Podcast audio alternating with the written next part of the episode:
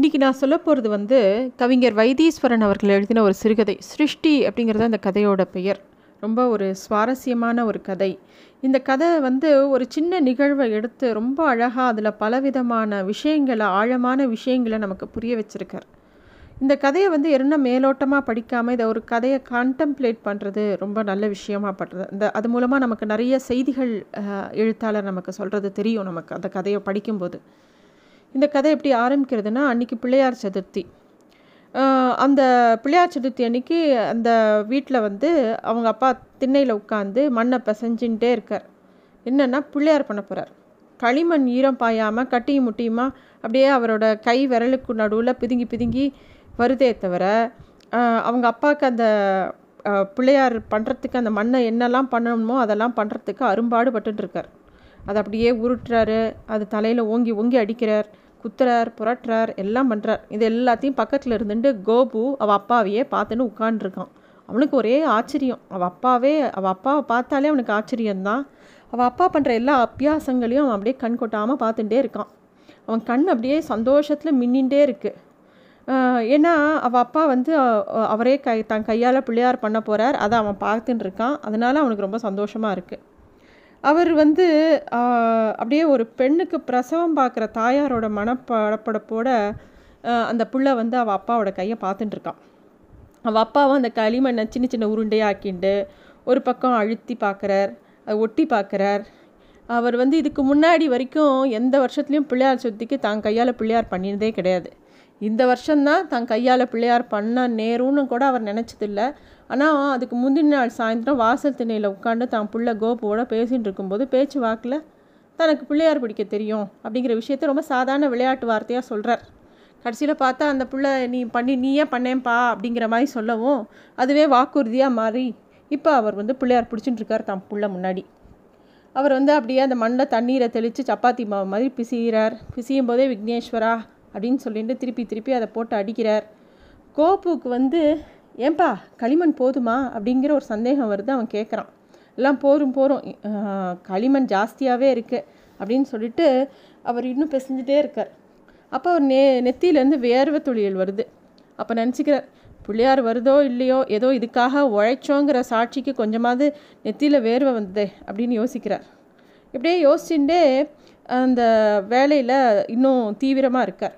மண்ணை ஒரு மாதிரி பா ஒரு பதம் பார்த்து அதை போட்டு அடித்து கிடித்து அதை ஒரு மாதிரி சாஃப்டாக்கி எல்லாம் பண்ணுறார் அவர் ஆரம்பிக்கிறதுக்கு முன்னாடி பிள்ளையார் பண்ணுற ஆரம்பிக்கிறதுக்கு முன்னாடி முதல் பிள்ளையார் எப்படி இருப்பார் அப்படிங்கிறதுக்காக கண்ணை மூடிண்டு பிள்ளையாரோட உருவத்தை மனசில் நினச்சி பார்க்க ட்ரை பண்ணுறார் ஆனால் பிள்ளையார் எங்கே இருக்கார்? அது எங்கே இருந்தாலும் மனசில் வரலையே. அவர் நினைவை முட்டி முட்டி பார்த்தாலும் ஏதெல்லாமோ உருவம்லாம் மனசுக்குள்ளே வருதே தவிர பிள்ளையாரோட உருவம் வரல. ஆஃபீஸ் மேனேஜரோட முகம் பக்கத்து சீட் டைப்பிஸ்டோட முகம் அடுத்த தெரு கட்டை தொட்டிக்கார முகம் உள்ள குழக்கட்டை பண்ணிட்டு இருக்க அவரோட மனைவியோட முகம் இந்த பக்கத்தில் இருக்கானே குட்டி பையன் கோபு அவனோட முகம் எல்லாம் வருது. ஆனால் பிள்ளையாரோட முகம் மட்டும் இவருக்கு நினைவில் வரவே மாட்டேங்கிறது. சார் கேவலம் ஒரு பிள்ளையார் ஞாபகத்துக்கு வரலையே அப்படின்னு தோன்றுறது. எப்படி வரும்? அடிக்கடி தெருவில் கண்ணில் பட்டுருந்தா தானே ஞாபகம் வரும்? அப்படிங்கிறது அவரோட கிளர்க்கு மனசு அவருக்கு சால்ஜாப்பு மாதிரி சொல்கிறது பிள்ளையார் கோவிலுக்கு போய் தரிசனம் பண்ணி ரொம்ப வருஷங்கள் ஆகிடுத்து இருக்கு பத்து மாதத்துக்கு முன்னாடி கோபுக்கு டைஃபாய்ட் ஜுரம் வரும்போது தான் அவன் தேவையான உடனே விடுதேங்காய் விடுறேன்னு சொல்லிட்டு அதுக்காக அந்த பிரார்த்தனையை நிறைவேற்றுறதுக்கு கூட அவர் கோவிலுக்கு போகாதது அப்போ தான் அவருக்கு ஞாபகம் வருது. ஆனால் அவர் மனசில் பிள்ளையார் ஞாபகத்துக்கு வந்தாலும் வராட்டிலையும் இன்றைக்கி பிள்ளையார் கண்டிப்பாக அவசியம். ஏன்னா இன்றைக்கி விநாயகர் சதுர்த்தி அதுக்கு நைவேத்தியம் பண்ணுறதுக்கு கொழுக்கட்டைலாம் உள்ள தயாராகின்னு இவர் பிள்ளையாரை கண்டிப்பாக பண்ணி ஆகணும் கோபுக்கு வேற வாக்கு கொடுத்துட்டார்.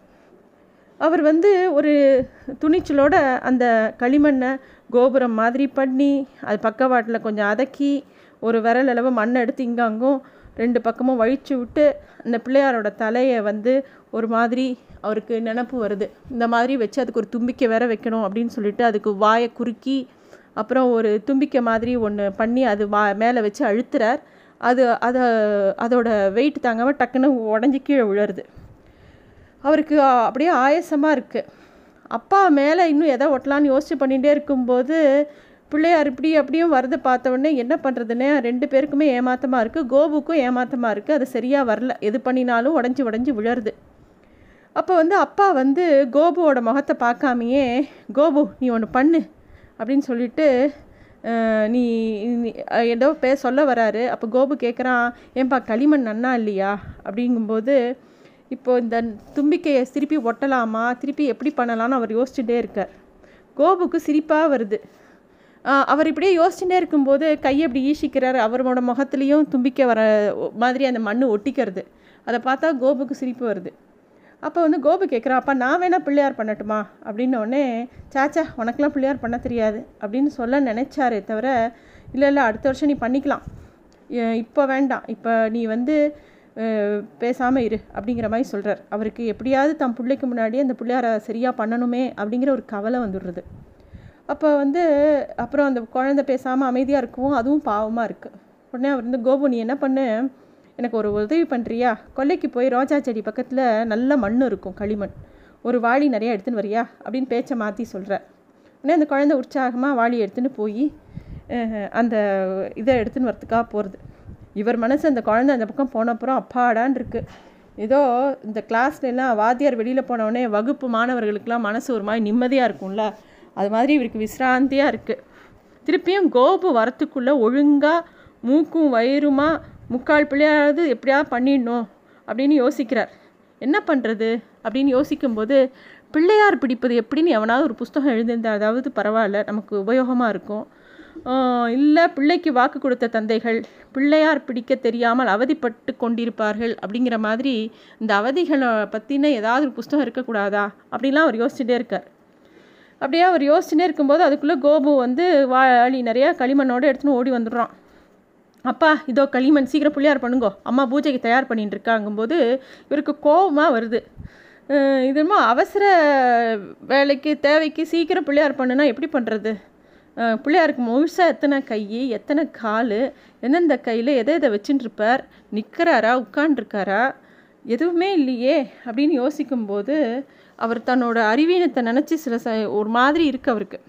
அப்போ அவர் திடீர்னு கோபு மழை மழைன்னு உள்ளே ஓடி போய் கூடத்தில் மாட்டியிருக்கே ஊதுவத்தி கேன்ற அதை கொண்டு வா அப்படிங்கிறார். அது வந்து அவருக்கு ஒரு நல்ல யோசனையாக அவருக்கே தோணிடுது. கோபுக்கு ஒரு நிமிஷம் ஒன்றும் புரியல. அடுத்த நிமிஷம் புரியுறது. ஓ அப்பா கேலண்டரை பார்த்து காப்படிக்கிறார் டோய் அப்படின்னு சொல்லிகிட்டே ஓடுறான். இவருக்கு எரி எரிச்சலாக வருது அதிர்ச்சியாகவும் இருக்குது கோபு கேலண்டரோடு ஓடி வரான். அப்பா கேலண்டரை திண்ணை சுவற்றில் மாட்டிவிட்டு புகையிலையை நறுக்கென்று கிள்ளி வாயில் போட்டுக்கொண்டு படத்தில் உள்ள வண்ணப்பிள்ளையாரை உற்று பார்த்து அதன் நு நுணுக்கங்களை ஆராயத் தொடங்கினார். அவருக்கு அதை பார்க்க ஏனோ கண்ணை வலித்தது. பூசி மெழுகிய அதன் மேல் பூச்சான வண்ணங்களும் எந்திர திறமை தன்மை திறமையுடன் சாதுரியமாக இழுக்கப்பட்ட நெளிவு சுழிவுகளும் அவருக்கு பார்க்க பார்க்க வெறுப்பாக இருந்தது.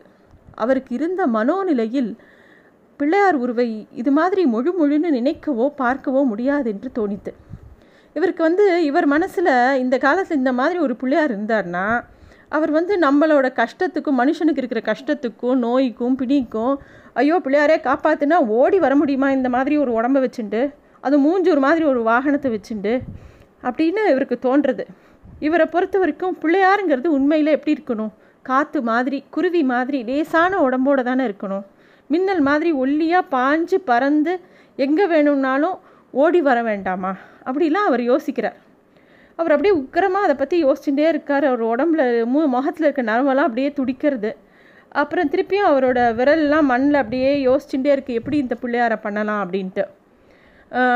டே அதுக்குள்ளே அவள் அம்மா உள்ளே இருந்து அதாவது கோபுவோட அம்மா சத்தமாக கூப்ப கூப்பிட்றா கோபுவை. டே கோபு கொழுக்கட்டை நைவேத்தியம்லாம் தயாராகிடுச்சுனா அப்பா பிள்ளையாரை சீக்கிரமாக எடுத்துன்னு வர சொல்லு அப்படிங்கிறா. கோபு அப்பாவை பார்க்குறான். அவர் ஏதோ யோசனையில் இருந்து விடுபடவே இல்லை என்னமோ தீவிரமாக யோசிக்கிறார் அப்படிங்கிறது மட்டும் தெரிஞ்சுது. அப்பா அப்பா வந்து கோபுவை பார்த்து சிரிக்கிறார். அவர் சிரிப்பில் பெரிய தன்னம்பிக்கை தெரிஞ்சுது. தன் விரல்களுக்கு யானை பலம் வந்துவிட்ட மாதிரி ஏதோ உணர்வு அவர் உடலில் புல்லரித்தது. மின்னலும் காற்று குருவியும் அருகம்புல்லும் அவர் அடிமனதில் உருண்டு திரண்டு தெளிவற்ற உருவம் ஒன்றை மனதாக அடைத்து கொண்ட பிரசவ வேதனை அவரை இன்பமாக அயர்த்தியது. அவர் அப்படியே களிமணை லாவகமாக உருட்டுறார். எடுத்து கனமாக அங்கும் இங்கும் விரல்களை ஒட்டி உருவத்தை அப்படியே அமைக்க ஆரம்பிக்கிறார். எல்லா முக்கோணங்களும் சதுரங்களும் வட்டங்களும் ஒன்று மேலே ஒன்று வச்சு அது அப்படியே சுழன்ற வேகத்தை ஒரு பிரம்மையே களிமண் தாங்கி கொண்டிருக்கிறது அப்படிங்கிற மாதிரி அவருக்கு தோன்றுது. வினாடிக்கு வினாடி அது ஒரு புதுசாக ஒரு உருவம் எடுக்கிறது. அவரோட மனசில் வந்து அந்த எந்த மாதிரி விநாயகர் அவர் நினச்சாரோ அது அப்படியே உருவம் எடுக்கிறது. அநேக உணர் உணர்வுகளை காட்டி வரையும் ஒரு சாஸ்வத ரூபம் களிமணியில் எட்டி பார்த்து கொண்டிருக்கின்றது அப்போ வந்து கோபு கேட்குறான் அப்பா இதுதான் பிள்ளையாரா? அப்படின்னு. ஆமாம் இன்றைக்கி இதுதான் பிள்ளையார் அப்படிங்கிறார் அப்பா. கோபுக்கு புரியல. ஆனாலும் சொல்கிற தோனியை பார்த்து அப்பா எப்படி சொல்கிறாரோ அதை பார்த்து அவனுக்கு எதிர்த்து பேசுகிறதுக்கு தோணலை. அவன் வந்து பிள்ளையாரை பார்த்துட்டே இருக்கான். அப்போ எதிர் வீட்டு மணி வந்து தலையில் முழு முழுன்னு ஒரு பிள்ளையாரை சுமந்துட்டு வந்து அவள் வீட்டு வாசலில் நின்றுருக்கான் டே கோபு இதை பார்த்தியா? எங்கள் வீட்டு பிள்ளையார். மார்க்கெட்லேருந்து வாங்கிட்டு வந்தேன். விழா எட்டனா? அப்படின்னு ரொம்ப பெருமையாக சொல்கிறான் கோபுக்கு மனசு என்னவோ மாதிரி இருந்தது. அப்பா நம்ம பிள்ளையார் ஏன் அது மாதிரி முழு முழுன்னு இல்லை? அப்படின்னு கேட்குறான் டே அது மார்க்கெட் பிள்ளையார்டா? அப்படின்னு சொல்லிக்கொண்டே பிள்ளையார் வயிற்றில் ஒரு எட்டனா நாணயத்தை வைத்து ஆசியுடன் அழுத்தினார் அப்பா. கோபு கழுக்கென்று சிரித்துவிட்டு ஆவலுடன் பிள்ளையாரை தலைமேல் வைத்துக்கொண்டு கூத்தாடி நடந்து போனான் உள்ளே.